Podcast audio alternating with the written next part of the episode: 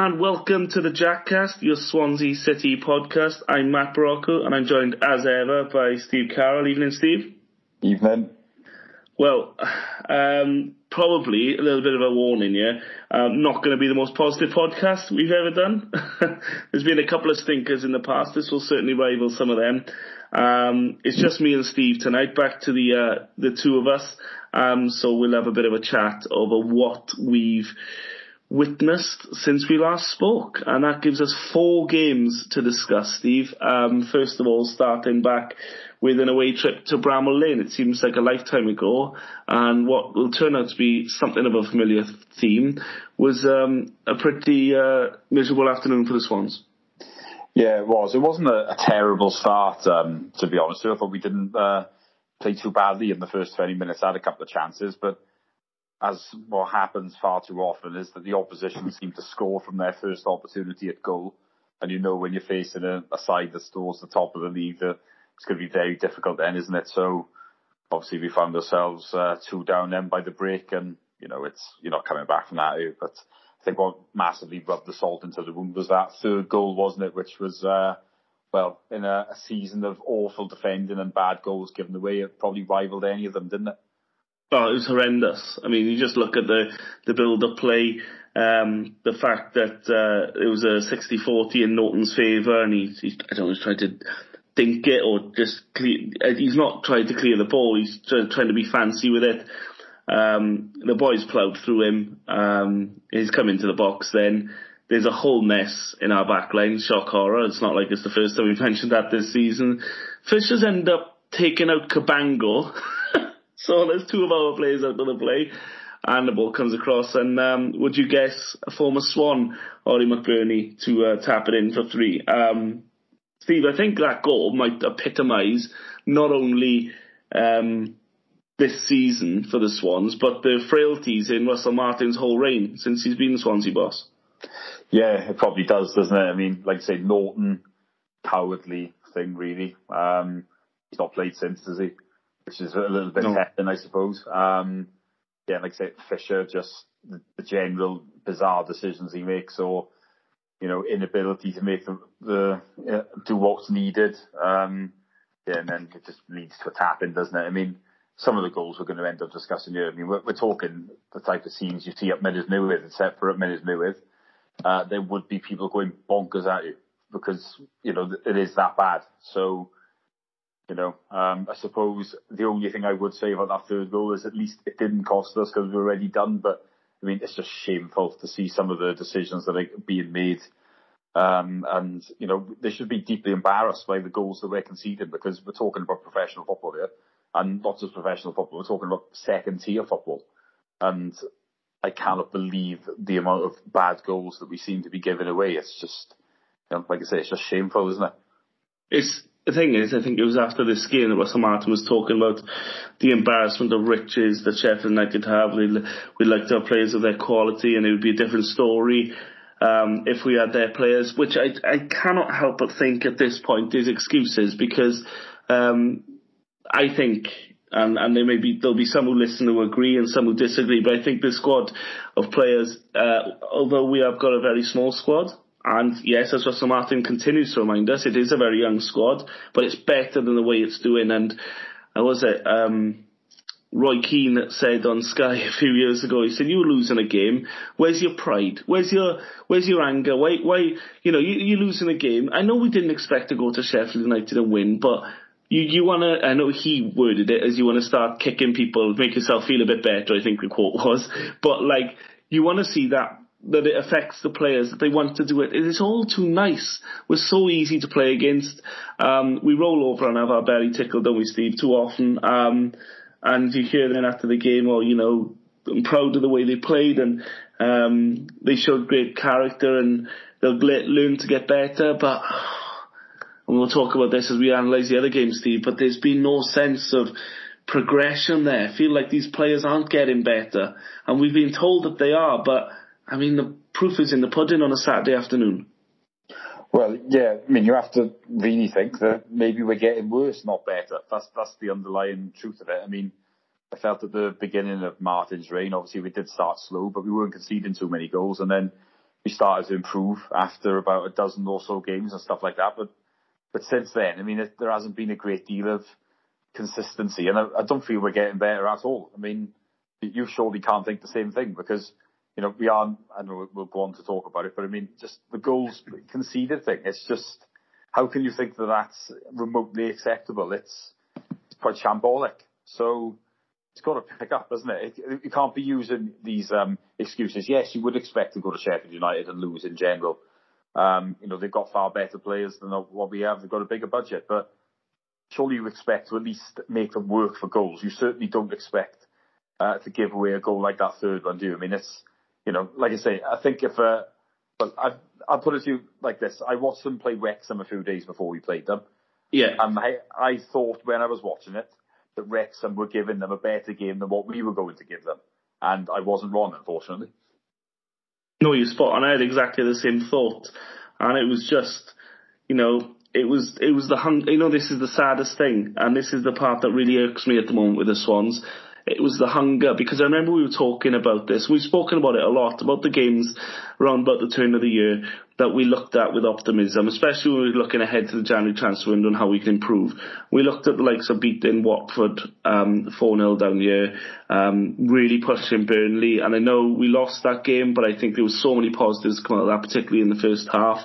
Um, and what I talked about previously on this was the aggression and the hunger, the desire. Joe Allen in particular in those two games was an absolute beast, but he, he epitomised the, he led and others followed in that kind of aggression, in that kind of snapping into tackles and making sure they didn't get a second on the ball, much like as we'll talk about later what Stoke were um, pressing high and hard on us last night, and that's how we were playing.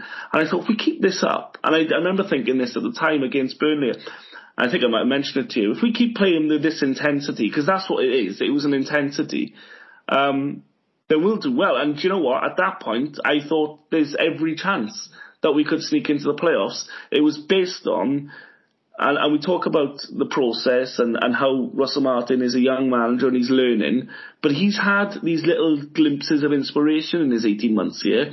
And I think the most frustrating part, Steve, is he hasn't capitalised or learnt from them. And I think uh, we can talk about um, when Stephen Bender came in after the Stoke one all draw away. Uh, he came into the team, and for a few games, we started to be a little bit more no nonsense at the back, and then we went on a win winning run of seven of nine. Although a couple of those games were were fortuitous, we did go on that winning run.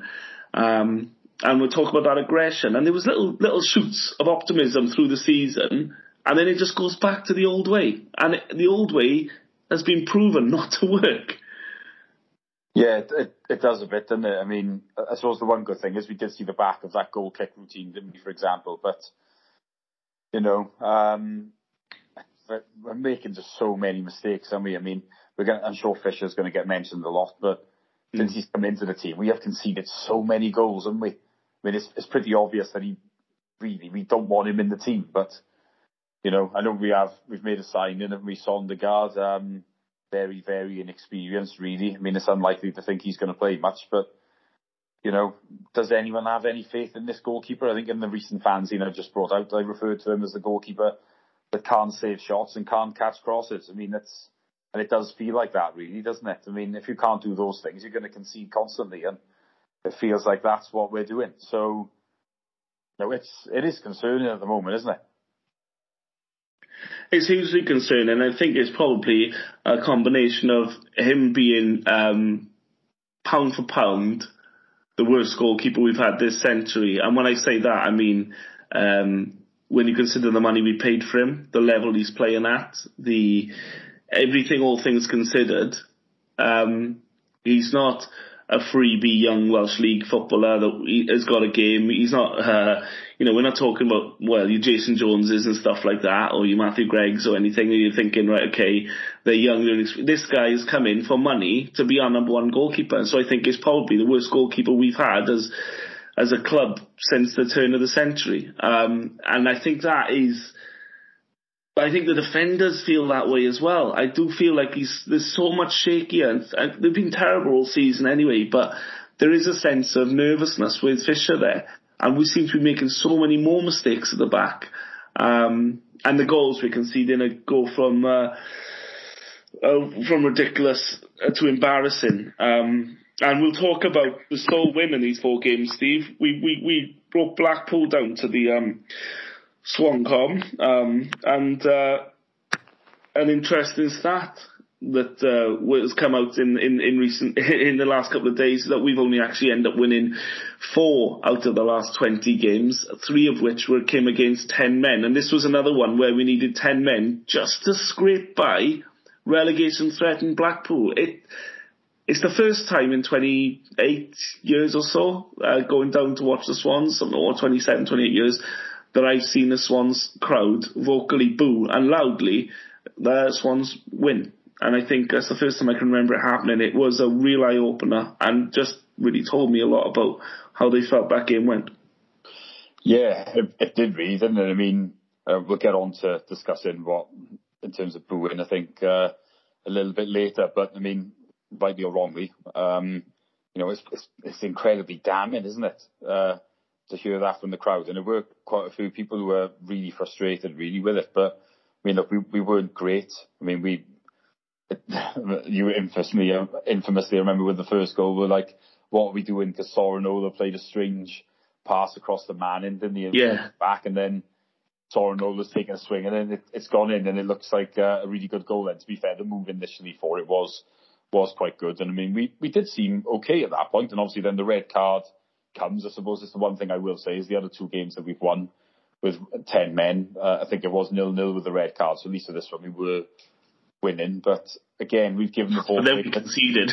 yeah, we've, we've given the ball away in a cheap area and led to you know an equaliser. At this point, you're thinking, good grief! I mean, because I thought Blackpool were horrendous. If I'm honest, they were like they look doomed to relegation. Like it'd be a big shock for me if they stayed up, which is quite devastating because obviously Blackpool is the greatest away day of the season. But um, you know, um, to be fair, Sorinola again was was the difference by throwing a great ball in, and it's it's led to an own goal. But, but I mean, even then, there was still time for for Blackpool to hit the post, wasn't there? So, look, it is it's a bit concerning like that that you know we did really scrape by against what was an awful team that I'd like to think we should have won quite comfortably against, especially considering they had 10 men. So, you know, I, you know, I was frustrated after it, but nevertheless relieved that we managed to, uh, to get that win over the line. I mean, because if you, if you look at that now in terms of, um, if we had, you know, drop points,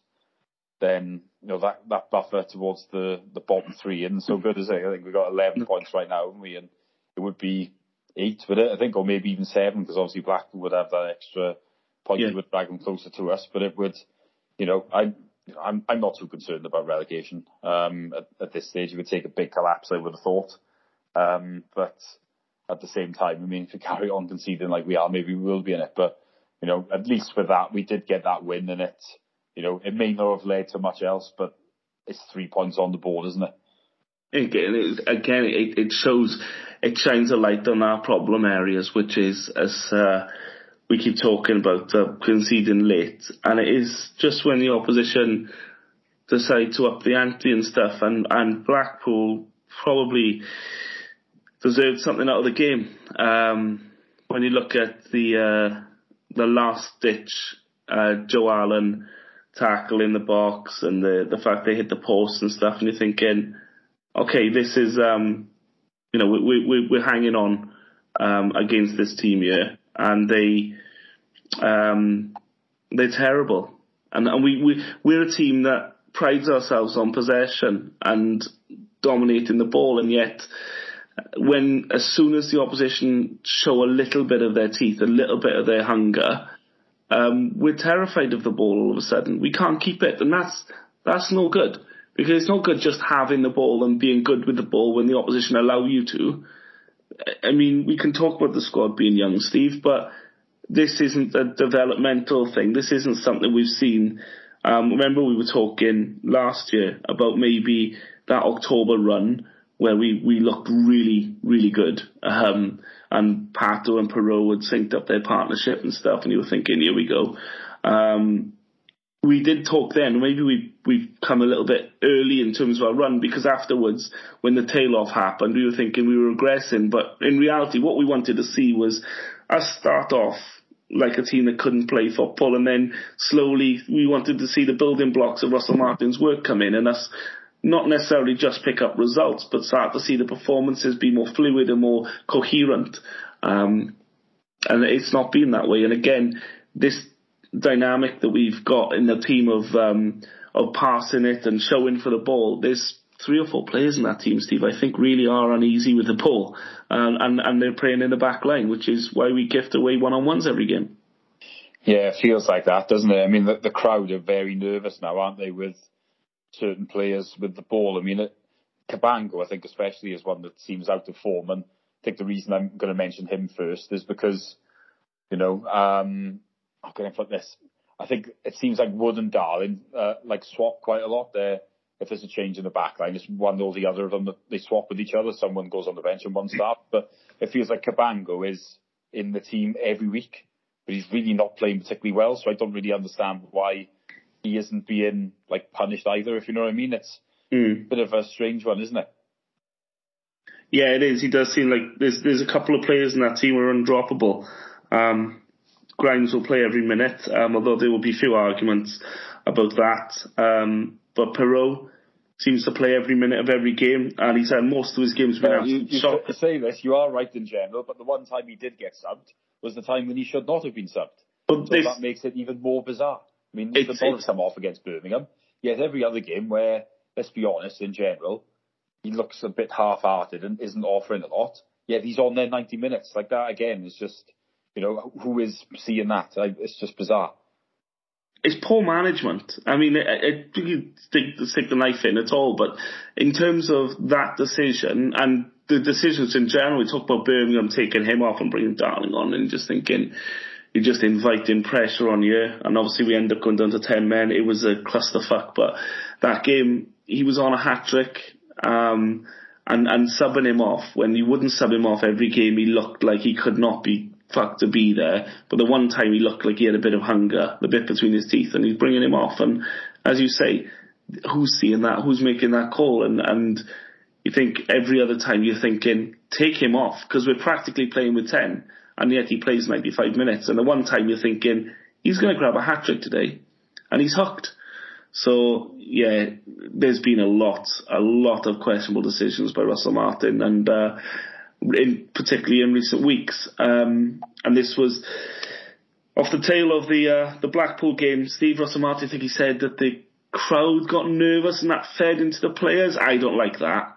I don't like pointing the finger at the crowd. I mean, he keeps referring to the fact that the team are so young, but um, they are professional footballers playing in the second tier of the of the of the English game, and um, I don't think that's good enough. You know, if those if if we're going to talk about um, this is the squad we've got and stuff like that, and he he needs to you know if you need to get a psychologist in or whatever like that, hopefully he does a better job than our set piece coach does the bloody set pieces, but. Um, there's something not right to me about a manager pointing to the crowd as to why we were the way we were. And I feel like the crowd often feed off the performance, not, it kind of is a bit one way or the other, Steve, isn't it? But, um, I don't like it when uh, managers start making excuses for things when he could just put his hands up and go, the last 15 minutes of that Blackpool game weren't acceptable. We shouldn't have been struggling against a team who were down the bottom, who were pretty hopeless for the first 75 minutes, and um, and they couldn't get a sniff, and, and they're down to 10 men. Well, the thing is now, the, the line about, oh, you know, it's a young team and everything, it seems to be getting trotted out a lot, and I'm I think what's frustrating is that wasn't happening so much earlier in the season. Now I know one or two players have gone, but I mean Obafemi was quite young. You know Paterson maybe not so, but he really hasn't played that much since about the opening month of the season. So it's not really washing, is it? Um, it, just seems like that is now the the default excuse. And yeah, obviously we are an, an inexperienced team, but at the same time, I mean, a lot of the players that are playing now are were signed by this manager, and I mean, look, there is Naughton. I know obviously we've just criticised him with Sheffield United, but I mean he has been frozen out completely more or less the last few months, hasn't he? So he maybe he should have been in the team a little bit earlier, or certainly maybe been involved a bit more. Um, but you can't just keep using this, you know, young, inexperienced team line all the time. I mean, the fact is, a lot of them are reasonably experienced now, so maybe even not at this club, but a lot how many of them have you know played you know hardly any football? I mean, some like Darling, maybe he's inexperienced at this level, but at the same time, he played for a season and a half at MK Dons and was at Cambridge before that. I mean, he must have made well over 100 league appearances. I mean, someone like Latibeaudiere, I know he didn't play last night, for example, but I mean, he must have played over 100 times just now because obviously he, he gets picked nearly every game. Um, Wood maybe less so, obviously. But I mean, Cabango has easily played over 100 games, doesn't he? I mean, you look at the midfield, you've got Joe Allen, Matt Grimes, Jay Fulton. Fulton and uh, all those three have probably played 200 games for the Swans. And I mean, Joe Allen has played God knows how many games in his career. So not quite washing massively with me, that one. Um, it seems like too much of an excuse. Yes, there, you will get some mistakes, but there's too many for it to be the main thing. And like I say, I mean, that's the thing with the crowd. I mean, yeah, the crowd are a bit nervous because of mistakes. So maybe that, that doesn't help, but I mean, look, people are frustrated because they can see no progress. And I think a lot of it is that as much as we, we do want to see good football and everything like that, but I think we've said all season, and we, we seem to play too much football in our own half where we're taking needless risks. Yet in the opposition half, not so much. And I think that's what's frustrating because when we were successful rising up through the divisions, we didn't seem to take as many risks in our own half. I mean, I, I know we had the likes of Dorus, the recent goal, for example, but I never felt like he was getting ridiculously involved in a build-up. Like this manager wants the goalkeeper too. So I think sometimes we just got to learn that, haven't we? I think we've said it numerous times as well, haven't we? Yeah, I we get we keep getting told by certain people and certain fans that this is total football and this is the Swansea way, but it's certainly not the way I remember Rodgers, Martinez, Potter, or Laudrup playing. You know, and that's what I consider to be over the last generation um, the Swansea way. I mean, it's it's certainly the most successful era in uh, in my lifetime, and um, when you look at how we set up in those teams, we had defenders that first and foremost could defend you know, you had Gary Monk there for a large, large period of our rise. Excuse me. um, Ashley Williams, fantastic on the ball, but first and foremost, a bully of a defender. You know, you're not getting around him. He'll wrestle you to the floor. It doesn't matter. He's going to win that ball in the box. He's not, he's going to do whatever it takes. And the naivety of this team to allow the opposition. And you mentioned again about the youth of the team and stuff, and maybe excuse him for the mistakes. But look, Ryan Manning isn't young. I know he's been one of our best players this season, but he's got the last couple of games we've noticed him as a culp- culpable for quite a few goals. And I'm thinking, so we're going to say now that it's his youth that's going to cost the goals there. I don't think it is. I think it's the system that is costing the goals more than the age of these players. You know, the, the system that means that we're telling Cabango and, and Darling and, and Wood to to um, try and play these balls across the back to each other when they're not comfortable doing so, and they get stretched because Manning and Latibeaudiere or Sorinola, whoever it may be, are so high up the pitch that they're pulled out wide. And this is this is Russell Martin's way of playing. And I think we can go so far and say they are young and inexperienced, but the sort of players you need, and it's not the first time I've said this, Steve, the sort of players you need to see this work is um, is, is, is, is something that we could only dream of in our, with our current financial budget.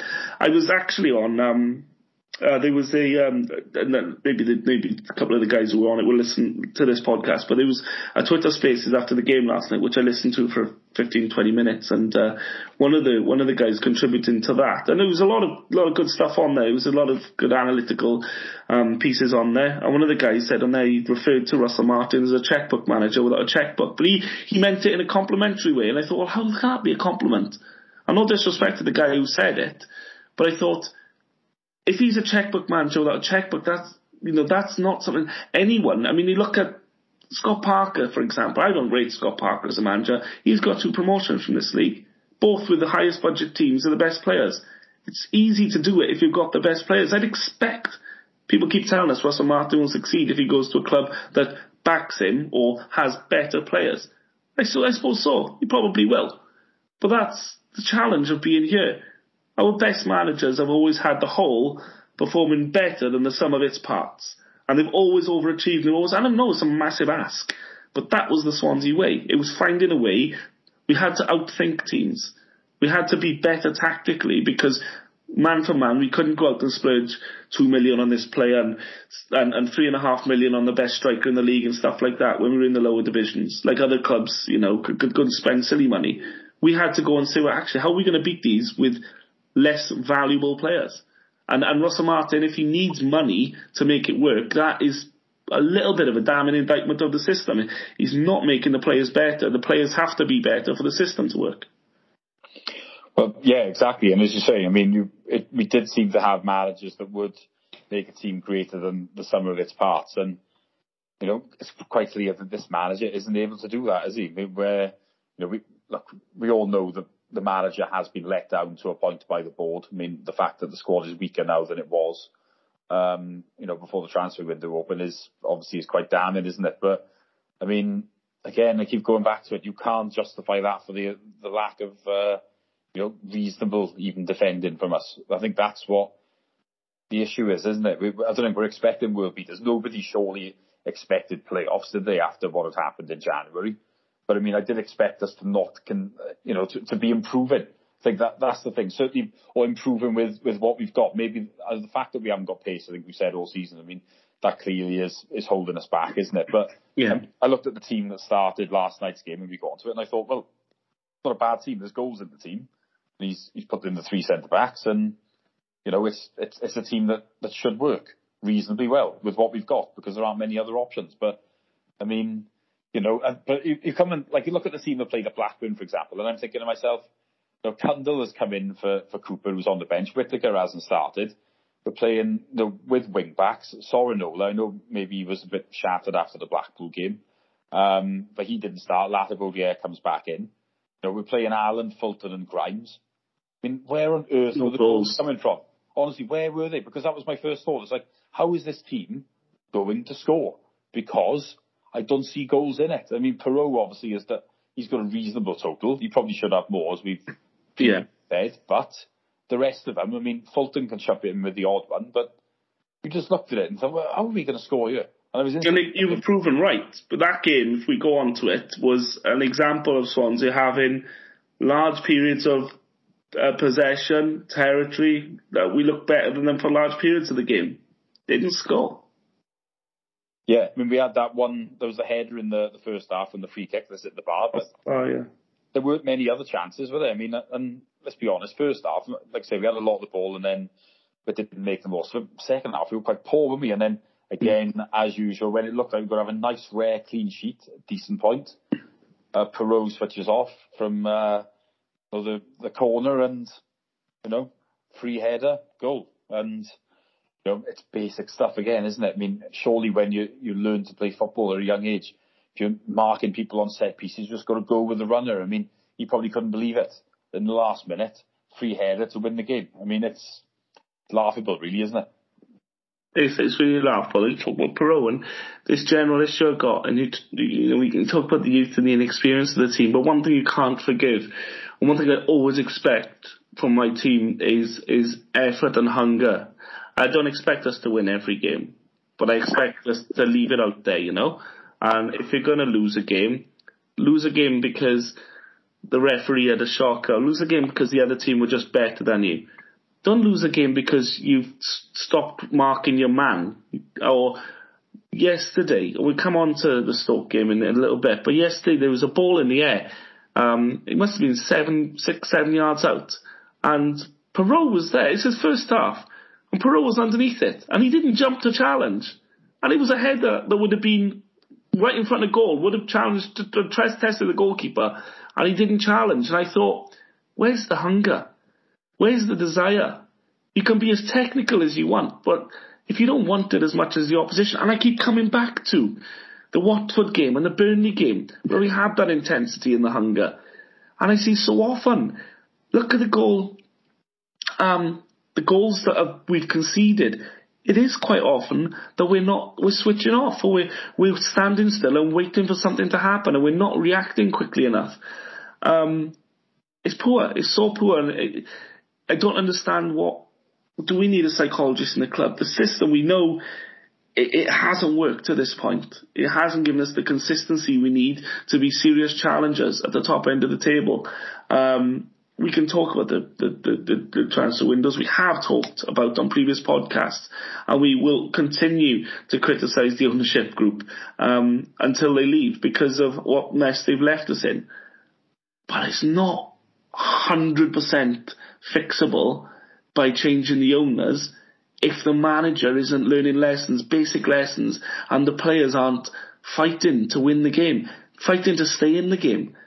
The Sheffield United third goal was one of the worst goals I've seen us concede in many years.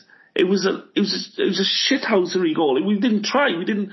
There was no fight. There was no hunger. You talk about the Blackburn goal. No fight in that. Just switch off. In 90th minute, switch off. And and and and Stoke will come on to now. And another example of us just switching off and just not doing the basics. If we just did the basics, nothing technical, just did the basics, we'll come on to this after the talk of the games as well about um, where this leaves Russell Martin. But if we could just do the basics, feel like we'd be in the playoffs, and it's the basics that's letting us down. Yeah, it is. Um, it's a weak division, as we've said. I mean, like I think the fact is, the manager and the board will have to take a share of the blame for what is going on at the moment. Because, like you said, we have been left short as we know, I mean, we, we needed three players in the transfer window, didn't we? We needed a striker, a right wing back, which we needed all season. And I think when Benda got injured, we definitely needed a goalkeeper because the current one isn't good enough. So, you know, I think we need, if we'd done that, I still think that we'd be, wouldn't be as bad defensively, but we still wouldn't be good enough. You'd still just see us conceding too many, wouldn't you? And even if we were better going forward, it wouldn't make up for it enough. So I think that's what the issue is. You could probably give this manager a reasonable budget and, you know, I think what you have to say now is that he can't organise the defence. You know, you can blame individual errors and everything all you want, but you know, it's they keep happening and it's not good enough. As I said, we're not eradicating them. And in the end, you have to say that maybe the manager and the coaching staff are incapable of getting us to eradicate them. So I think that's what the, the big issue is now. Um, but you know, obviously, I do sympathise with him, but it does feel like since the transfer window shut, doesn't it, that you know, um, there, there was a lot of goodwill towards Martin and people had sympathy, but I think the sympathy has run dry, doesn't it? It, I think it has, and we've seen that in the recent crowds and performances. Um, there was a question after last night's game about the players not believing or not being as comfortable, confident in the process. Russell Martin reacted quite quite angrily towards it, if I'm honest. Um, if you haven't seen the press conference, about 10 minutes into last night's post-match conference, but um, it started so well against Stoke. You know, if anyone wanted to come and prove a point and say, "Look, I'm good enough," it's uh, it's Morgan Whittaker, and um, he's come in to this team. He's got his, he's got his start, and uh, within 90 seconds, he's put us one 0 up with a fine finish, Steve. And you're thinking, you know, let's build on this. How foolish were we to think that? Yeah, I know. Um, you know, I was quite pleased to see Whittaker in the team, as I alluded to earlier, really, because I just think he is a player that hasn't had much of a chance. And I mean, there's a lot of the other players where, you know, where I think we've we've made judgments on them. They're probably not going to change much because you can't see them, the players themselves changing. So I think Whittaker hasn't had enough game time. I mean, he's he's done well up to enough this season. You know, that's in the league below. So the natural next step for him is to see what he can do at this level. And you know, it was it was a nice finish, wasn't it? And I thought there was a, a couple of nice moments from him in the first half, to be honest, where there was one where he put Piroe in, and I was thinking, oh, to be fair, he's playing well here, and he's yeah, he deserves um, his place in the team. Um, but as you say, I mean, it, it didn't get much better than after that. Um, you know, that that early goal did it. I mean, it, it in fact it turned quite quickly, uh, which I think was surprising for us all, wasn't it? And and once again, and can probably count on one hand this season the amount of goals we've conceded where we weren't at least indirectly responsible for it. A lot of the time directly. Here's another one from this corner. It's horrible. It's absolutely horrible to watch that ball bounce around and every time it bounces around, you know that they're going to want it more than us. And it was proven again. They wanted it more. Bang. It's in the back of the net one all.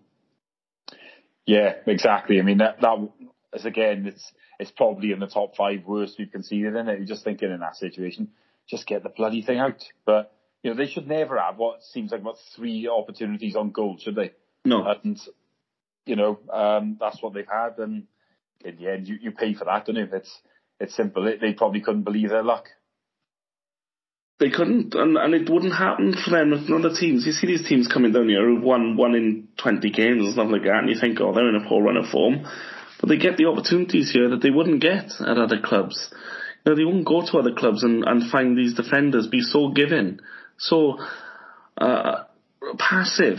You know, I, I look at the defenders and I think, and, and, and quite alarmingly last night after the second goal, um, Russell Martin was obviously feeling the heat. I can only imagine he was feeling the heat. The crowd did get a bit toxic. I won't uh, dress that up as anything other than it was. But um, I look at that back line that started, Wood, Cabango and Darling, and I think it's young and it's inexperienced.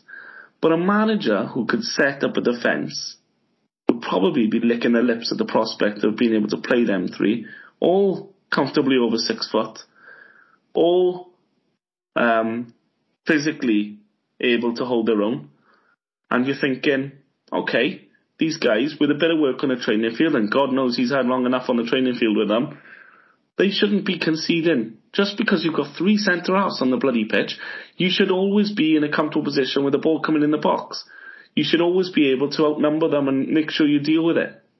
I, we, we, we spent many times on this podcast, Steve, criticising and the previous manager, Steve Cooper, for the way he played um, and the way he uh, had to just not play the Swansea way to grind out results. But this would have been meat and drink for him, wouldn't it? These sorts of uh, big defenders, and we saw, you know, yeah, he had um, uh, very talented players at his disposal, but he also was able to um, to set the side up defensively, and he was able to uh, make sure that we had the, the shape to not concede. This team, you know, how we concede so many aerial balls, and we've got a set piece coach. I mean, this should be this should be something that is, is, is literally his job, and the corner is another example of our failings and his failings because who's taking control in the box there, Steve? Who's demanding you know, if we look back over the years, we'd always have um, almost uh, the strongest attacker of a header of the ball on the near post, and they win 80% of them by just being there.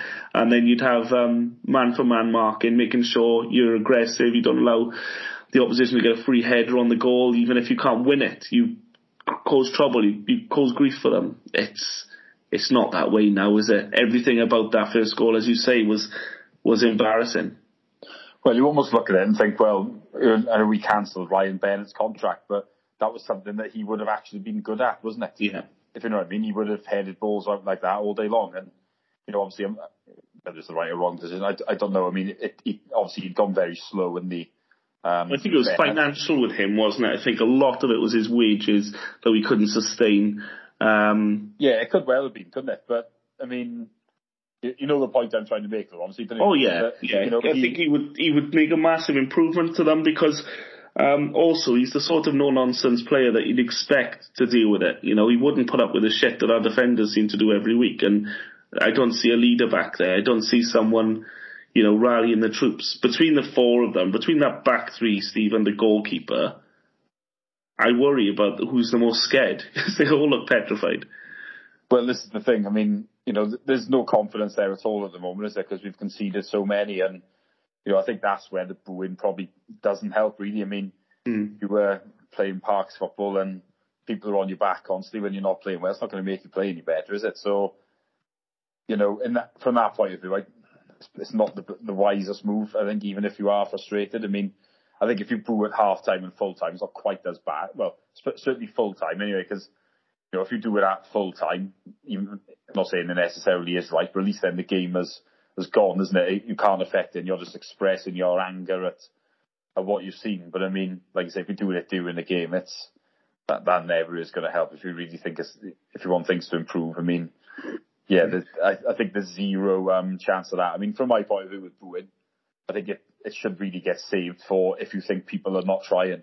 Give you an example, like um, we went to West Brom once, didn't we? Montero was he wasn't trying. I, will uh, I'll put my house on it. I think Gomis once come on sub against Chelsea, and um, we needed a win to see the game out one 0 up. I think this is when the day the takeover got announced actually, and um, I remember he wasn't busting a gut and he was getting in the neck, and I think it should really be safe for those instances because you know that that really is the bare minimum. If you're not giving your all, then you know you deserve the abuse because you know most of us would give anything to be out there. But you know, um, so yeah, that that's my thoughts on booing. I don't know what uh, page you're on with it. yeah, but by definition, there's at least one player who probably would come in for stick if if their category is not not not giving their all because Joel Piroe, we mentioned earlier, going through the motions for much of this season. He's had a um, you know, it's a healthy goal return. Um, you know, he's he's he's in in double figures. He'll um, he'll end up in in the mid to high teens, you should think, and uh, it'll look uh, very respectable. But having watched him every game this season, I see a man there who's not only a shadow of the man from last season, but also um, he, he looks largely like he was so desperate to move in the summer that he's not going to do anything until he hits his move. Um, it doesn't feel like he wants to put himself in any sort of way of challenging. Like if the ball comes to him, he's going to have a goal, but he's not going to. Um, he's not going to compete, and that's really disappointing. I mean, at the end, it is not only us; it's his career as well, which will be tainted by it potentially. So, um, but booing is a difficult one. I mean, I think if you're going to boo during the game, not only does it it kind of snowballs then because you very rarely get a positive reaction to booing. And particularly when the crowd have resorted to booing, it's very hard to turn that back round. So you've got a double whammy there. The players performing worse because they're booed and stuff and they feel the scrutiny. And then the booing's going to intensify and, and they're not going to let go. And that is a very difficult thing for a manager to, to work its way, his way back from. Um, you know, the 15 minute halftime break is something they desperately need. But, um, I mean, that was, you know, booing started after the second goal, Stephen. Second goal is, um, another example of us switching off. I mean, we had seven players, I think, in the box. Eight, perhaps, if you count Andy Fisher. And yet, everyone just run back towards their own goal line and nobody stopped and looked to see who the hell they were marking. It's embarrassing. He had a free shot from what 15 yards. It's it's it's schoolboy stuff, as you say. It's the sort of stuff you wouldn't expect to see at Mynydd Newydd. You'd expect them to be a little bit more professional and a bit more streetwise than what we're seeing from the Swansea players sometimes. Yeah, exactly. That's the problem, isn't it? Um, you know, we've given the ball away cheaply again, and you know it's ended up out wide. There's a nice cross into the box, and you know he's unmarked. And when you're unmarked like that, you can pick your spot, can't you? That's what he's done. And, you know, within 10 minutes of going in front, we're, we're behind, aren't we? It's, it just feels too basic. I mean, we never get it that easy off other teams. They're always picking us up. Or they make us work for our goals, don't they? But you get the feeling that, well, you don't get the feeling. It's more or less fact, it? That the opposition are not working that hard to win, uh, to get their goals off us. I mean, you know, it's just way too much of a regular occurrence, isn't it? And, um, you know, people have had a gutful. That's why, rightly or wrongly, people are booing. That's because they're not seeing any progress and they're, they're fed up of some of the decision making that we're seeing and the fact that it's really, a lot of it's holding us back now, isn't it? It's costing us results. When you look at the bigger picture, I mean, we're at season ticket renewal time and it's going to take a hit this year.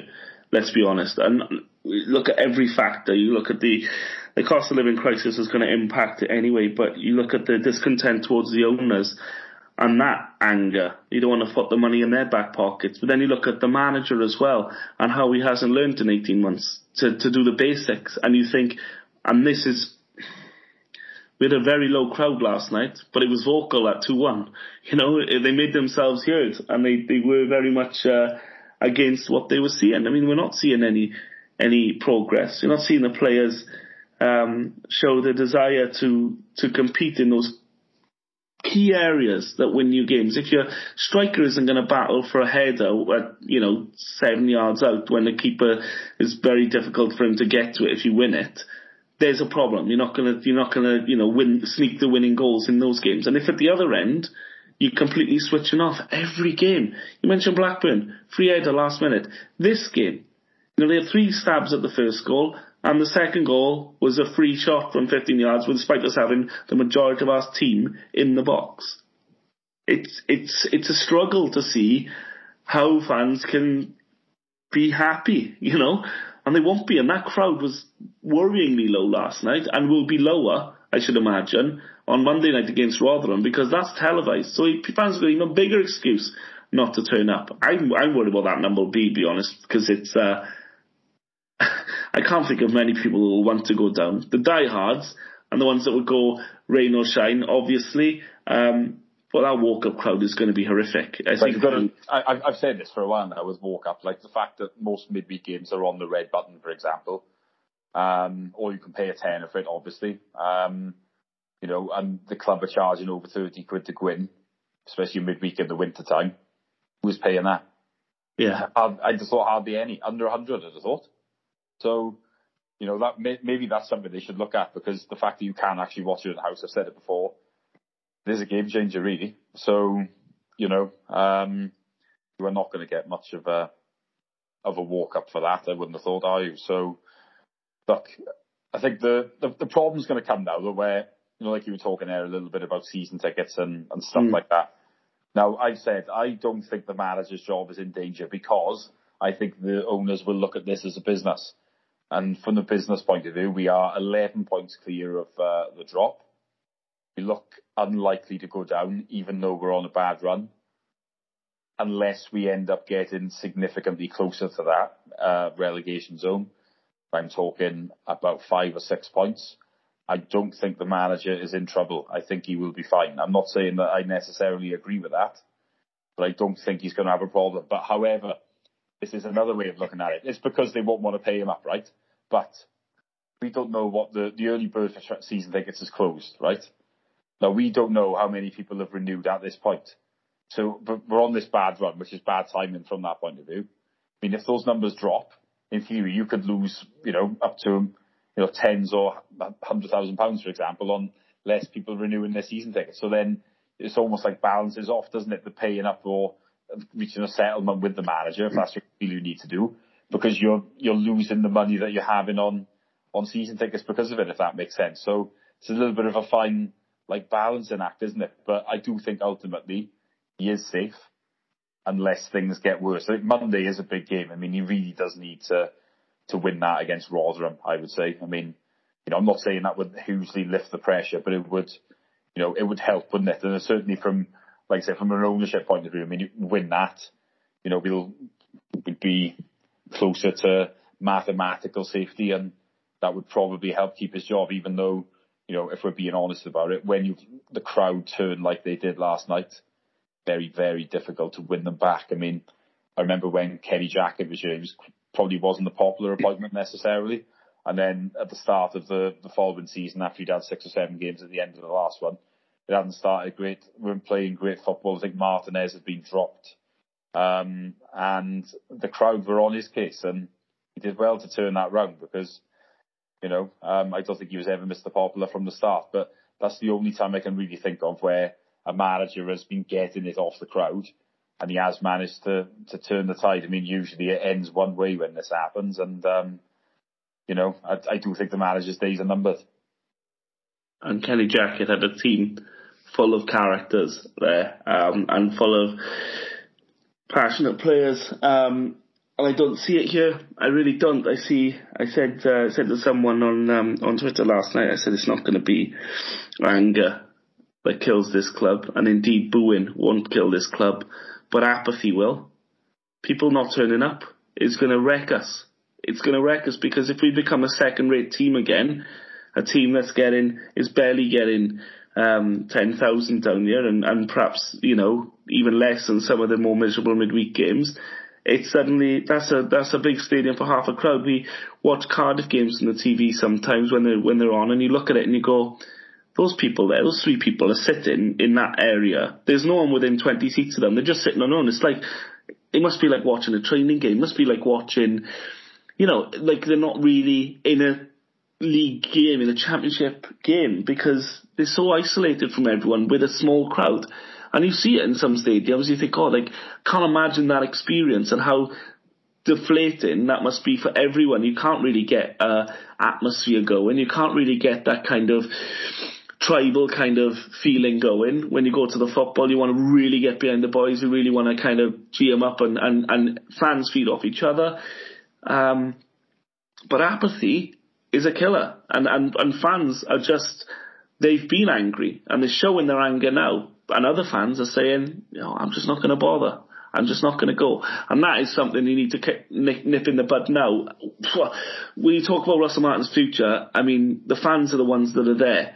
Um, and we've got a couple of representatives from the ownership or the ownership representatives, if you like, in, in the likes of Julian Winter, who's down here, um, who talks up to uh, Silverstein, Levien and Kaplan, etc., and the uh, the consortium. But um, yeah, when it, when you consider um, how much they see, how much they're bothered by it, um, it is difficult to say. Are they looking at him, Russell Martin, and saying we're likely to be safe this season? Although game for game, I'm not sure which ones we're going to win. You'd have to think we'd win a couple of them, and, and that should be enough. Um, you have to say what they're going to do. If they're thinking that they're going to get rid in the summer, um, then then do it now because you, any advantage you have to getting a manager in for 10 games of this season, you saw it happen. You mentioned Kenny Jackett and you briefly mentioned Roberto Martinez there. Martinez replaced Jackett before the end of the season. Very nearly got us into the playoffs actually that season and um, next season we won the league by 20 odd points. you know, it just goes to show the difference it can make manager to be able to come in assess the squad ahead of the of the summer window, see who we likes, what he doesn't like, try things, because any manager that was to come in now, essentially, would get a free hit at trying things out. Um, seeing what works, what doesn't work, which players he likes. Give us a head start. Give us something to not go into the summer um, scrambling. Um, but if they are going to keep him beyond the summer, then uh, you'd have to wonder how much attention they're paying because um, do they then give him till October, November next year? Um, I'm really concerned that on a current trajectory, we will be circling the drain by this time next year. Um, it, it, we could end up going down. This team is getting weaker, window on window, Steve. Well, I think that's the problem, isn't it? I mean, we've already found out that Ryan Manning's gonna gonna go, which isn't really a a great shock, is it? I mean, I think Latibeaudiere will go. I mean, I don't think there'll be too many tears over that, but it's a number again, isn't it? I mean, Naughton isn't involved at all. He's out of the contract, so have thought he's nailed on as well. But then you look at obviously there's one or two loan players, isn't there, like um, Cundle. But then let's be honest, we always need to sell, don't we? So you know, there's not that many assets left now. I mean, Piroe will have a year left. Realistically, they're going to have to sell him, and they mean he's. I don't think we'd be too devastated at that based on what we're seeing. But at the same time, he has scored a dozen goals. I mean, if you don't replace him and then there's no goals, then you're going to be in real trouble. So it is it is concerning. It just feels like every year we're getting worse, and you know the owners are sort of sleepwalking this year, you know, to towards circling that drain, as you say, and. I think that's what the problem is. And I mean, let's be honest, we have now conceded the joint most amount of goals in this division. So this defence is already more than capable of getting us relegated. So if we become worse going forward, then we're going to be in serious trouble. So, yeah, it's, I think it is concerning. And I think that's what the apathy is really, isn't it? I mean, there was anger at the start of this regime, anger towards the old board members who never forget their part in all of this. Um, I think that needs to be said. And obviously the fact that this regime have made numerous mistakes seems to be zero accountability. They don't seem that bothered because they're over in the States. But then when they do stick their nose in, they, they continually make it worse. Um, you know, they've, in truth, this ownership have got away with it to a point. Like we stayed in the Prem after one year, didn't we? Then we went down and then, you know, we had a, they shafted Graham Potter and it was lucky we had a lot of good young players coming through. So that got us out of jail. Steve Cooper did well uh, to get us into two playoffs, obviously. So when you look at it like that, it doesn't look as bad, but now it is really starting to get worse. And I mean, when Cooper left, as we know, a lot of the uh, you know, some of the higher earners had gone, and then some of it, a lot of his good loan players had, had gone back. So we're into a different, you know, world now where obviously the budget is a, a similar amount every year after the parachutes have gone, and it's starting to to really show now, isn't it? That um, you know, this regime is is hurting us, and it's like I say on the pitch pitches where we're starting to to really see it. I mean, even in terms of league table no, it doesn't look as bad as what we think because we're 12th, but we could be 17th by the time that we play on um, on Saturday. Uh, sorry, on, on Monday night against Rotherham. So mm. I think it is starting to to show when you get the feeling it's going now to continue to show. I mean, you know, I think we've all probably mocked Cardiff this year, thinking they could go down, and I wouldn't be at all surprised if they if they do go down in the near future. They may not now this season, but I get the feeling we could be joining them as well, and that's what's concerning. And I mean, this club has you know achieved a lot over the last 15 years or so. I mean, let's be honest, when me and you were young, for example, we were not a very good side. And I think for, my my dad has always said to me that in his first 40 years watching the Swans, there were only five seasons out of the top, um, uh, sorry, inside the top two divisions, and two of them were relegation seasons. So, you know, it, it shows how much effort has been made to make this club successful, and you just get the feeling it's slowly and surely being undone. But people have passed the anger stage because they feel like they can't do anything about it. So obviously, now is apathy. People just a bit like, well, I don't really want to go down at the moment. And let, the fact is, midweek games are never particularly appealing, are they, for most people? So that doesn't make it great. We're a bit unlucky with that, I think. But people are just generally fed up, I think. And, you know, even I feel fed up to a point. I mean, last night Liverpool were playing Real Madrid on the TV. and I was, and I'd, I'd love to watch this, to be honest. Would never do it because I love the Swans and, you know, you've got to be down there. But I can understand why other people maybe were not as, you know, uh, diehard as me, should we say, probably thinking, well, that's on the TV. Why would I want to go down there for? And that's what you're up against then. You've got to make it, you know, we've got to do better. That, that's the truth. There are too many distractions in, in the modern world, aren't there? So, you know, if things are not going great, people don't want to go down there. It's, you know, and you could see that a lot of people last night again were just really frustrated and it's only going to get worse is what we feel like. So something's got to change, isn't it? And unfortunately, I don't think things are going to change. They're certainly not going to change with the ownership you know, manager wise, you know, I think they will they will make a change at, at some point. But like I say, I don't think they're going to do anything because, you know, um, business wise, it's not going to hurt us that much if we drop a few more players as long as you don't go down. And I think that ultimately is causing the apathy because people do want change. I think, and it's just not coming. Yeah, and I think I, I mentioned earlier about this this question that got a spiky response from Russell Martin in the post match conference last night. And I think this is part of the problem in that it was one of the first times I've heard the press, you know, put a question to Russell Martin that he really couldn't bat away with, you know, with with uh, any real conviction. Mean, he mentioned about the the younger squad and stuff like that, but the question came in about the players not really um, believing in the process anymore, and he, he just said it was a very lazy assessment, and he he pointed at the players. Said, I talk to the players. I see them every day. I know how much this means to them, how hurt they are every week and stuff. Well, I'd love us to see it, Russell. I'd love us to see it on the pitch because that second half, two one down to strugglers Stoke um, at home, we didn't we didn't look like scoring. We didn't we didn't put them under any pressure. We win in a game. It's it's like the Alamo sometimes. You look at it and you're just like hanging on and trying to scrape the ball away and can't put five passes together. It didn't feel like that, and it was just a nothing event until they do a, a, a breakaway and yet another absolute howler from a you know distinguished number one Andy Fisher, you know, he's gone straight at him and he's managed to not get keep it out. He's he's a horrifically bad run of form, um, but I've never seen him in a particularly good one, Steve.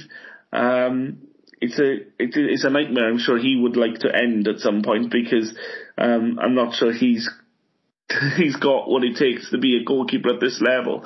Um, but that aside, the whole second half was poor um, Russell Martin's response in the media is to push away any sort of criticism. And it's the lack, for me, it's the lack of acknowledgement. It's the lack of addressing the key issues that is starting to get people's back up. You know, and, and a lot of people are further along than even you and I on this on this thread because I think sometimes you look at it and go, okay, so he's talking about, all he keeps going back to bang, bang, bang, go back to young squad, youngest division, blah, blah, blah. Proud of them, left everything on the pitch. Well, I'd argue with that one. But you see some things out there and you're thinking, I'm not, I'm not seeing the hunger from this team. I'm not seeing the fight. I'm not seeing those players think, we're 2-1 down here to Stoke. Um, we, we're gonna, we're gonna make sure that we, um, make sure, they have to, we're gonna batter them second half. We're not gonna, we didn't. And I, I feel like sometimes if you're not going to see the manager react and, and, and make a point of saying the things the fans are seeing, because they're seeing it on the pitch. If you get a manager in a post-match conference talking about what we think is a completely different game, people are going to be like, how can I, how can I believe in this? Because if you take him out and said, well, simply put, that wasn't good enough. No, the, the furthest he went was saying we paid the price for a bad 20 minutes. I, I'd argue the other 70 weren't that great, Russell. And, and I think, unfortunately, a lot of fans are feeling the same way now. And so a little bit of humility about this situation and recognising that we need to get better and quickly. Because this argument, I think another comment he made, Steve, was about, oh, I'm in this room now and you'd swear we're in a relegation battle, but we're 12th, aren't we? Yes, we had that run earlier in the season, seven wins and nine, which was a great um, points per game record. I've seen that of the other games, what does that leave us? 26 games? I think our points per game record is 0.88. It's the worst in the division. Outside of that run that we had, and bear in mind we've only had four wins in 20, so this has been going on a long time, uh, this poor run of form. That gap that we built, which made us think, oh, we can get to the playoffs this season, and still there's some that say it, Steve. Now, everything below us Despite us winning 4 in 20, no one's caught us because we had that buffer. Now, that buffer's gone, and you say, you absolutely call it, before we kick a ball again, we could be 17th. And all of a sudden, those naysayers who say, ah, oh, what do you want about? We'll be fine and stuff, and look at us, we're mid-table, what do you want? That's not a true reflection of our trajectory. There are teams below us that are winning games, and we're not. Or certainly the ones we're winning, we're scraping by once in a blue moon. And if we carry on in the current trend, this is only going to end up with us dropping down. Like I say, week 17 before we kick a ball on Monday, then that means that the four teams below us or outside of the drop zone are within touching distance of us as well, within a game or two of catching us. There's still 13 left to go. Now, I'm not saying, Steve, that we'll get relegated this year. There's still a healthy gap between us and 22nd Huddersfield. Um, it's 11 points as it stands. They do have a game in hand, and so that could be clawed back. But the form is the concern. And the fact that is, Russell Martin is steadfast in saying, what are you worried about? We're 12th. If he's not seeing the alarms, alarm signs here, we're going to have a problem. Yeah, I think uh, what I was going to pick up on from you there was like, you know, these comments from managers sometimes about, how can I put it, not reading the room or coming out with things that people don't believe. I mean, I think it's harder for managers now really to bullshit us because you know, I think last night a bit different obviously because we are at home, but you've got to remember that it's not just the people at the game that are watching it anymore. So many people, that, like last night, Red Button or, you know, if people's got a stream, you know, you can watch those games. And I mean, Blackburn the other day, there would have only been about 500 there that would have seen it usually, but it's not like that anymore. The fact is, there's God knows how many people probably watch, managing to, to find a, a link for it online. And fact is then, if a manager says something that you don't agree with when you've watched the 90 minutes, you're going to be questioning it, aren't you? Whereas before you'd have to go, well, that must be the case because that's what the manager's saying and I haven't seen the game. It's not like that anymore. So, you know, I think managers really have got to be careful about trying to, you know, wind people up with, you know, giving out messages that people are just not going to swallow basically. So that really doesn't help. And, you know, Martin with these comments, it's really not good and people are, are, annoyed, as I've said. So, yeah, I think that's something he, really needs to, to bear in mind. You, you, can't bullshit people anymore. No, you can't. You can't. And and the the table, you know, the, the same reporter is there, you know, next week because um, we've got Rotherham, who are one of the teams below us, and they're currently six points off us. Um, that could be down to three. Um, I don't think there's many people having seen our performances against, oh, who was it? Birmingham, Blackpool, Stoke. We looked at the run of games, those four, right? Birmingham, Blackpool, Stoke and Rotherham. And you're thinking, if we can't win the majority of those games, then it's, it's not looking great because they are home games against four struggling teams who, who are on t- terrible runs of form, low on confidence. Um, and and the home ground has to be a fortress. Uh, it's very much not the case. Uh, the crowds are dwindling, the anger setting in, and it's becoming not really a, a happy hunting ground for us. Um, so you have to consider that Rotherham could beat us on Monday, and, and, and that's a very real possibility. And so having already dropped potentially, say we say middle middle of the road, say we drop to fifteenth, then people are going right, we're fifteenth. Then Rotherham beat us, so they're only three points behind us. That same um, reporter may ask another question and say, what about now? What about the discontent after today's game? And no doubt if we do lose the, the boos and whatnot that you'll hear from the crowd um, rightly or wrongly. But then you you'd, you'd have to say, you know, oh, we're you know we're, we're a young team, we're we're learning, you know, and I'm really proud of them. And think, well, by the next time we play, we could be 18th, we could be 19th. No, people aren't buying it, Steve. And I think ultimately, you need to nip these things in the bud, and, and we need to see some honesty because. I mean, I don't know. Do you think potentially he's on borrowed time? I mean, this record that's one he's on is is a bit of a, an eye-watering one, isn't it? Because you look at it and you think not many managers would survive off four wins in 20, especially when you dig a little deeper and realise that three of them had to come against 10 men. Yeah, exactly. I think that that's the most damning bit of all, really, isn't it? The fact that they've all been against 10 men. But, I mean, I think as, as I said earlier, really, I, I don't think he's, he's under pre- pressure to, for right now. Like, I'd be very surprised if he was sacked before Monday's game. But I mean, should he be under pressure? You bet he should be, because it's not good enough. But um, you know, they will, as I've said, treat it like a business. I'd have thought. So he's okay for now. We lose Monday, the pressure will be ramped up. Then I think it's Luton away after that, and Middlesbrough at home. We're on a very good run. If we don't get a win in any of those three, then the trigger could get pulled. I think, but you know, a lot can happen between now and then. I mean, you look at Cardiff are on the shocking run and they've somehow managed to dig out two wins back to back. Sometimes something like that can happen and it, your season does turn. Um, I don't think that's coming right now, if I'm honest, but. They've got a new manager who's just about ready to stamp his authority there.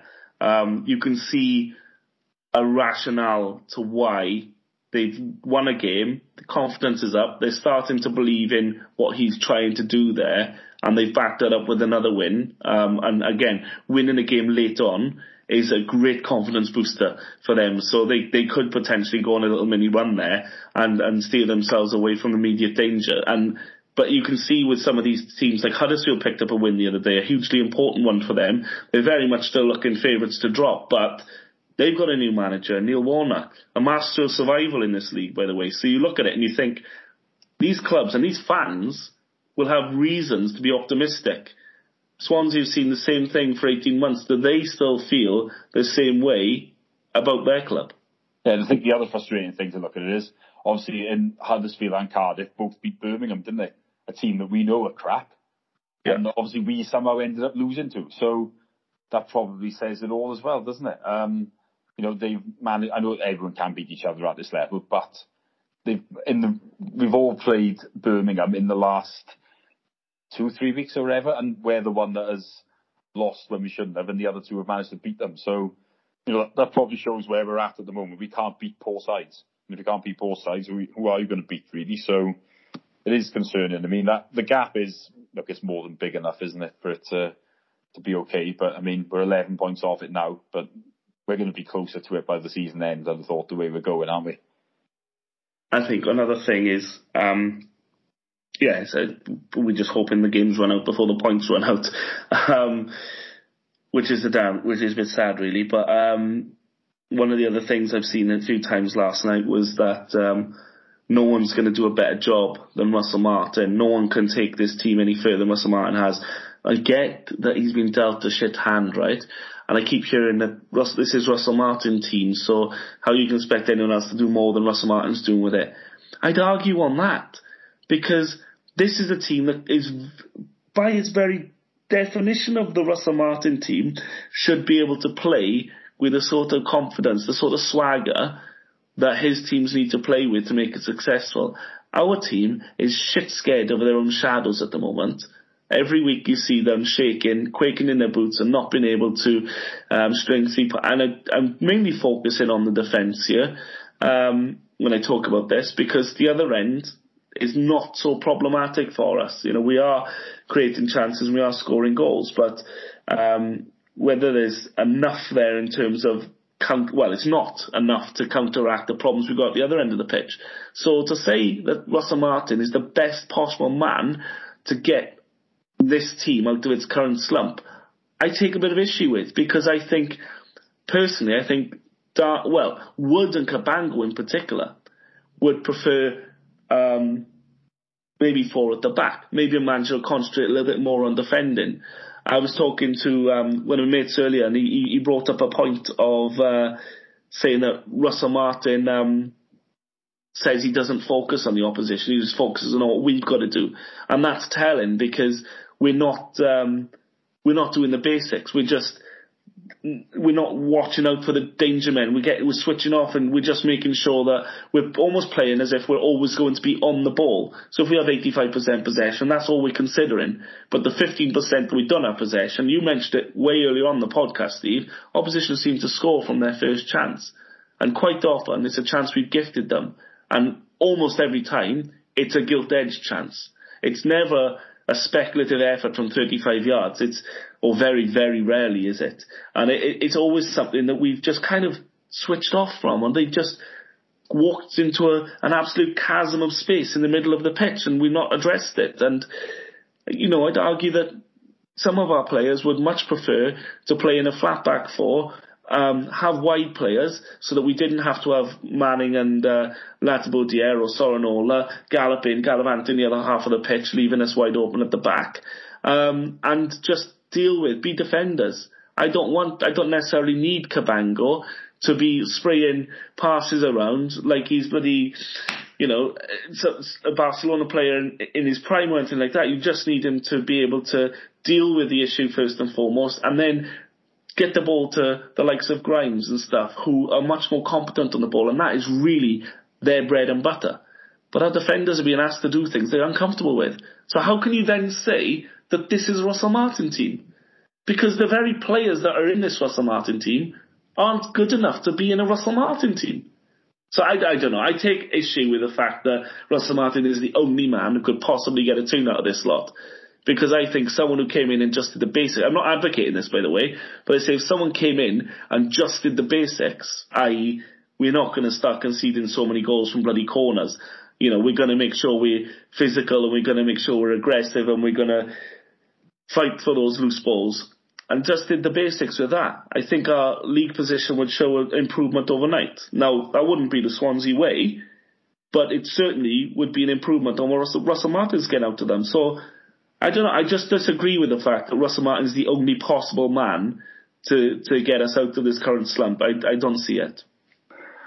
Yeah, I I don't either. I mean, you know, how many other managers out there could you know ensure that we tightened up a bit at the back? Probably most uh, a lot of them, I'd have thought, because this is as bad as I've ever seen from the Swans team in you know 25 plus years going down there. So you know, certainly, well, defensively anyway, obviously we've seen far worse than this, but we, I don't know if we've ever given away goals as bad as we do. Certainly the number of goals that are just so poor. I mean, it, it is basic, and as I mentioned earlier about, you know, you see that minute new, I think you do with, I think we are talking that level. So, you know, um, there's definitely people out there that could, that could do a better job. Um, I, I can't let that wash, I'm, I'm afraid. Um, not buying it at all. Whether who these people are is far more debatable. But I mean, but people will always take jobs. I mean, I was having a conversation with someone earlier, and I said, look, at the end of the day, someone have to give Michael Carrick a chance. I know it's going far better than you'd ever expected, but I mean, if he was offered our job,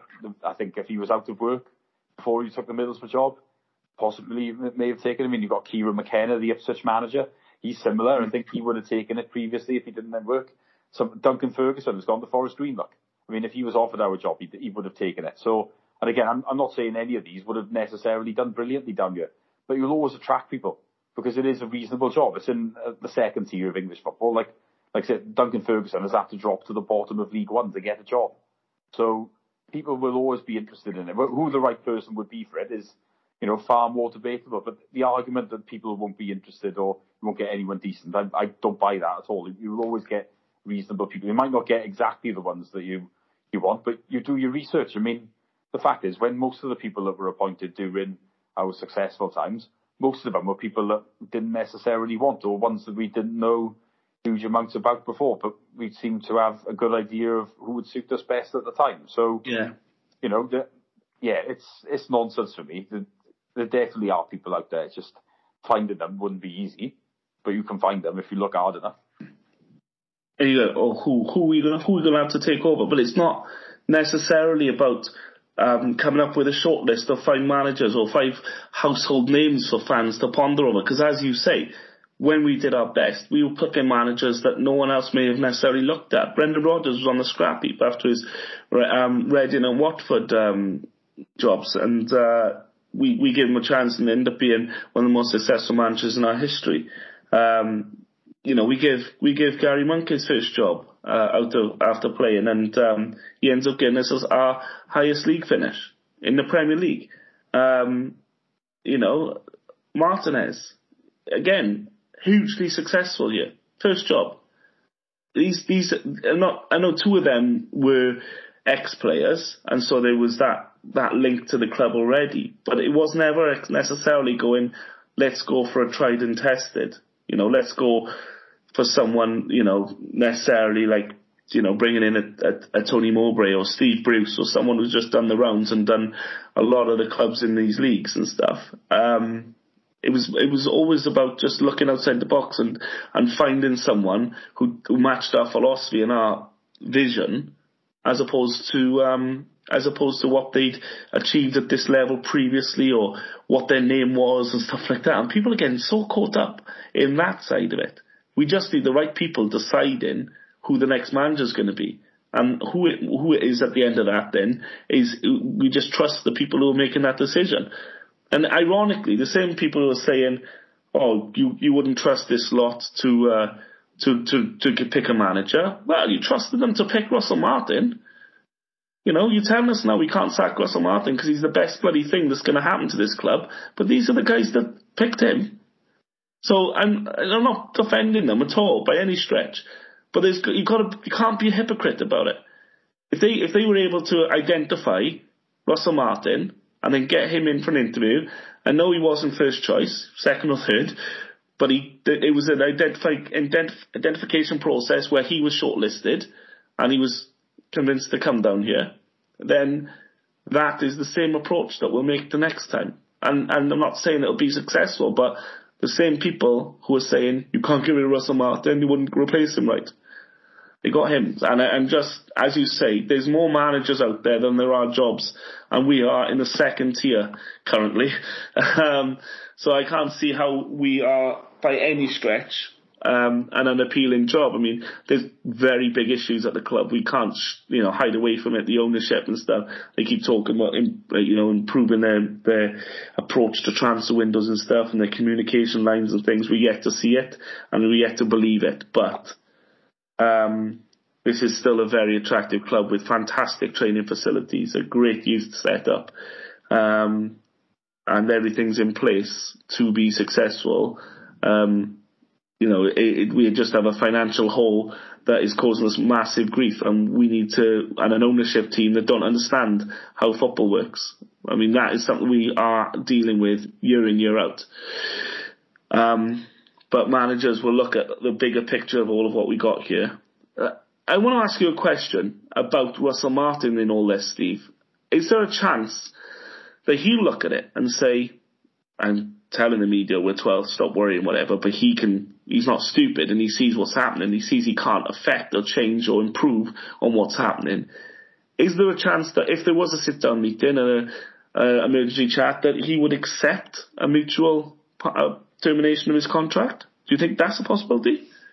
You never know. I mean, it's, you know, it's very rare that anyone would just resign these days, isn't it? Because, you know, because of the money involved. But, I mean, you have to think that even what, regardless of what he's saying to us, he, he may well think differently behind closed doors and and feel that he can't say it. I mean, it would only be natural to have doubts, wouldn't it, when you're on a poor run and you're conceding so many goals. So, you know, um, you do never know. I mean, I think um, I'm not sure who said it, but the only thing that surprises them in football is the people are surprised. So you do yeah. never know. It, it, look, it could happen, couldn't it? And sometimes these things do happen out of the blue as well. But I mean, I, I don't expect that to happen at this stage, but uh, you know, as as I've said, uh, I think if the next three games were to go badly, then you could see a situation where the manager is changed. But um, I think he's okay for now, just about. Well, let's talk about them next three games. The next one in particular, Steve, um, as you talked about, uh, live on TV, rather than at home. Um, when this was announced, I thought it was absolutely dreadful. I still think it's an absolutely dreadful fixture that Sky would pick out. Um, but there seems to be increasing amount potentially on it. There's a lot of jeopardy on it for both clubs. Um, Rotherham in the scramble against uh, relegation, us um, trying to avert such a thing, and with those question marks around the manager's future, or certainly from a fan's perspective, um, it, it does now look like it's going to be a huge game with massive implications. Yeah, it does. Um, like I said, the crowd have turned, so another bad result. I mean, it, it'll get worse, won't it? And obviously, with it being on TV, that'll come into the, wider public knowledge as well. I would have thought. So, yeah, it's look, it is a big game. As, as we said, we, we've had a of the three home games, and this is the third of them. I mean, they're quite convenient on paper, certainly. So we'd be looking to get good points from them. I know we did beat Blackpool, but as we've alluded to, weren't very impressed. Um, and now we've lost last night. There's pressure on it, I think. I mean, there will be trickier games to come. I mean, like I said, Luton away. They're in well, the three. The next three games after that are against teams in the playoffs as we stand. Yeah. Um, You've got Luton, Millwall, and Middlesbrough. You know, um, you know, they're, they're all the three of the four teams that are currently sitting in the in the top six. So um, I, you know, sometimes you can lose against the shit teams and beat the good ones, but those are teams that are really, really got something to play for, and and and uh, um, you'd have to say well, the other thing is when you can't defend with better system. Yeah, but when you can't defend, I mean, you just don't see where a clean sheet comes from. So if you're playing against anyone, a, a half decent team, you're immediately thinking, well, you're going to have to get goals to you know, get a result. And that's the problem. It just puts a lot of pressure on you, doesn't it? So it really does feel like we, do need to, to, to beat Rotherham, I would say, certainly from the manager's point of view. I mean, if we don't, then yeah, there are trickier fixtures there. The bad run carries on and pressure could build, couldn't it? So, look, it is, it is a big game, I think now, especially for the manager. It could be, um, a huge game. We talk about how switched off the owners are. Julian Winter is a man who's been working in football for many years, and he will have, uh, be acutely aware of the situation that's developing around him, even if the owners aren't necessarily listening right now. I was only almost half expecting there to be some rumour, some talk today about the future of Russell Martin. It hasn't happened. Um, but we don't know what's going on behind the scenes, um, and I'm sure we will be the last to hear about any action or possible discontent from um, across the Atlantic. So um, we we be wondering, but Julian Winter will be looking at that and thinking, you know, he's got to beat Rotherham because otherwise there's there's no excuse for losing the games that we've lost recently against the teams that are struggling at the bottom, but there's plenty of excuse for losing to a high flying Middlesbrough. There's plenty of excuse to losing to Millwall and Luton. But at the point of reaching those games, you can't then rely on, oh well, you know, this was always going to be a tough game for us because you lost the games that weren't supposed to be tough games for us. You say if we're 17th before balls kicked against Rotherham, we don't win that, and the next three are gimmies because whatever, because the teams that are flying high. We could end that run of four games, whatever, down in, you know, down in twentieth, you know, and then you're, you're looking at maybe a, a six, five, six point gap between us and the bottom three with uh, eight, nine games to go. you know, really, you're thinking then we need to do, we need to pick up a few, and that, and that is a very ne- kind of a very negative um, ultimate scenario that we could be in. But I'm, I'm, I'm, I'm curious of your thoughts on the idea that the, the, the teams against the top, the, the games against the top six, he's not going to come in for as much criticism for because they are against teams in the top six. And but this is the problem with not beating the strugglers. Well, the thing is, yeah, you do to, to a point. Yeah, you are always cut a bit more slack if you're playing better sides, but you know, when it's gone on for this long and we're conceding as many goals as we have, and then if you end up slipping down towards the relegation zone, it isn't going to wash, I don't think. So, you know, um, but like I said, I, I do think that if, you know, if we, that does happen, a scenario like that, and then we're realistically in trouble, they are going to sack him, I would have thought. So then you do have that. We'll see a change of some sort, when we whether it's a caretaker or a permanent appointment, interim, whatever. But um, yeah, this look, I, I don't think this ownership, as bad as they are, would allow us to no. slide towards League One without at least trying to do something about it, and that would have to be changing the manager. So, look, we'll we'll see how it goes in the next few games. But Monday is a big game, you know, very big game. It's huge, and it, it is getting increasingly like. Um, like a game that could make it would have huge repercussions for both sides. Um, Swan simply need to stop this rot, Steve. Um, who knows? Maybe Rotherham will go down to ten men and make it easier for us. But um, this is something which is a problem when I look at it. And we were chatting earlier on, saying, "Look, what do we need? Three, two, three wins perhaps to be safe." And I say, "Yeah." When you look at it, 13 games, you think, "Oh, you'll get them for sure." But then you look at it game by game, and you think, Rotherham are going to come down here and they they won their last game. They're going to be smelling blood. They're going to see an opportunity, look at our recent form and think we can get at these, press hard, press high, pressure their defence. We can hurt these, and they're going to come here trying to um, trying to upset the apple cart. And I think um, there's a there's an there's a possibility there that they that they could uh, they could get something. Um, the op- the problem I've got is I don't see what Russell Martin and he's alluded to nothing about what he's going to do to address the issues we've had. Well, for the whole time he's been here, and he's, how are we going to fix it? How are we going to fix our set piece frailties? How are we going to fix our switching off at the back and us gifting opposition goals every game? And until he's going to address that, maybe not publicly, but certainly privately, then it's a worry to see where where where we go from here because it's very clear how to play against Swansea City.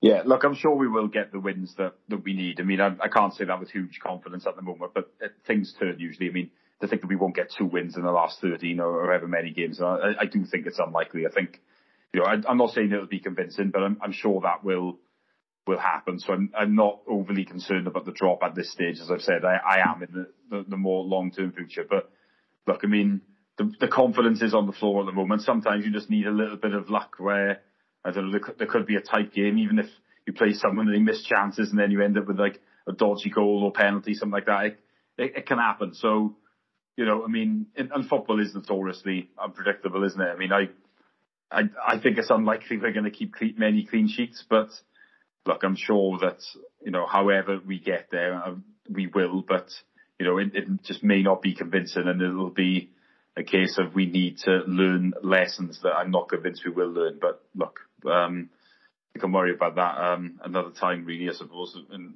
certainly looking to put that right in the future. But look, we'll. I'm, I'm sure, even though confidence is low, it's a long time to go through the rest of the season and think that we won't get the the points that we need to stay up. Yeah. Um, I, yeah, well, let's start on Monday. You know, it'd be a great time to just loosen that noose and just give them a bit of a stay of execution here and, and really an opportunity to give us something to build on. And is it, I guess uh, the question I would ask here is, is it important to put in a performance or a result? Um, well, we, I think we just needed a result, don't we? I mean, I know we had. But Blackpool was a result, and it didn't perk people up. But Mm. I think from the manager's point of view, he needs a result because ultimately whatever we do in the crowd, I don't think it's like the old days where you can a reaction will get a manager fired. It, it isn't, and we the owners are not watching. They're they're probably just going to focus on the result. So from his point of view, he needs a result. I mean, from a crowd point of view, he needs a performance and a result uh, to try and win everybody back. But but he needs a result. That that's the thing. A result will keep him in the job ultimately, um, because like I said, the they will look at the bottom line, which is don't go down. So, you know, a win will take us closer to that, and yeah, it'll mean he carries on. And will he get it? Um, I don't know. I can't say I'm overly convinced. uh, I'm going to go with a prediction of one all. Okay. Um, yeah. Okay. I'll. Uh, and maybe not actually thinking that we'll get a point out of it, but uh, that'll be something, I suppose. So we'll we'll say one all then um, for the Rotherham game, and hope that uh, we can um, take something from it to take into the next week because there's certainly no easy games coming up after that. Um, Steve, any final thoughts uh, before we wrap up this pod? No, I don't think so. Um, can we least go back? Can, can, we just go back to having Saturday games at least? Because I think the fact that these games have been midweek have just made it even worse somehow. It's a combination of all of it, isn't it? And the fact that we've had these shitty rearranged fixtures hasn't helped um, anyone and uh, compounded what has already been a difficult time for the team. Um, if anyone is listening in any sort of corridor of power at Swansea City, I think I'm not you know to speak on behalf of the fans or anything like that. Far from it, but I think the fans would really appreciate the sort of desire and intensity that we saw in those games at the start of the year. Just to see us fight for those balls and, and, and make it that looks like that we would, you know, dive to block a shot and stuff like that. And that's all fans can really ask for. You know, you you can't force the result. Everyone wants to win every week, but you got to expect that players are to not go through the motions and just, you know, not challenge for aerial balls or not, and shit out of 60-40s and stuff like that. Just give it a go. There's no excuse for lack of effort. There's no excuse for lack of intensity. Everyone can give 100%, can't they? Even, no matter what your quality is. So, yeah, it's, uh, it's going to be an interesting end of the season, Steve. We're going to have plenty of podcasts between now and then. Hopefully, this is about as downbeat as it gets, because uh, that'll mean that we've uh, we've picked up. Certainly, the run of form couldn't get much worse than it has already. And um, as you said, if it carries on in this current trend, then we would see a change anyway. So, um, fingers crossed, we're all concerned that that actually isn't what is needed because that means Swansea City have uh, stopped the rot and started climbing the table. But uh, that's down to Russell Martin and his coaching team. Let's hope that they've um, they've got some ideas, not just for Monday, but for the rest of the season, because uh, the um, the enjoyment of the game for us is all dependent on it, isn't it? But uh, Steve, thanks so much again for uh, for uh, doing this tonight. I um, I'm going to have a drink now and think about everything we've just talked about for the last hour or so because that is massively depressing, isn't it? But um, let's fingers crossed we'll have a better result this time round and um, something to come back, be positive about. Yeah, let's hope so. But uh, yeah, let's wrap this up because I want to try and think about something else now. Fab. Okay, well, if you've stayed with us this long, thanks so much, and uh, sorry for uh, bringing you down. Um, we'll try and make it better next time. Maybe we'll talk about something else other than swans. That'll be better, won't it? For myself and Steve, thanks for listening. Bye bye.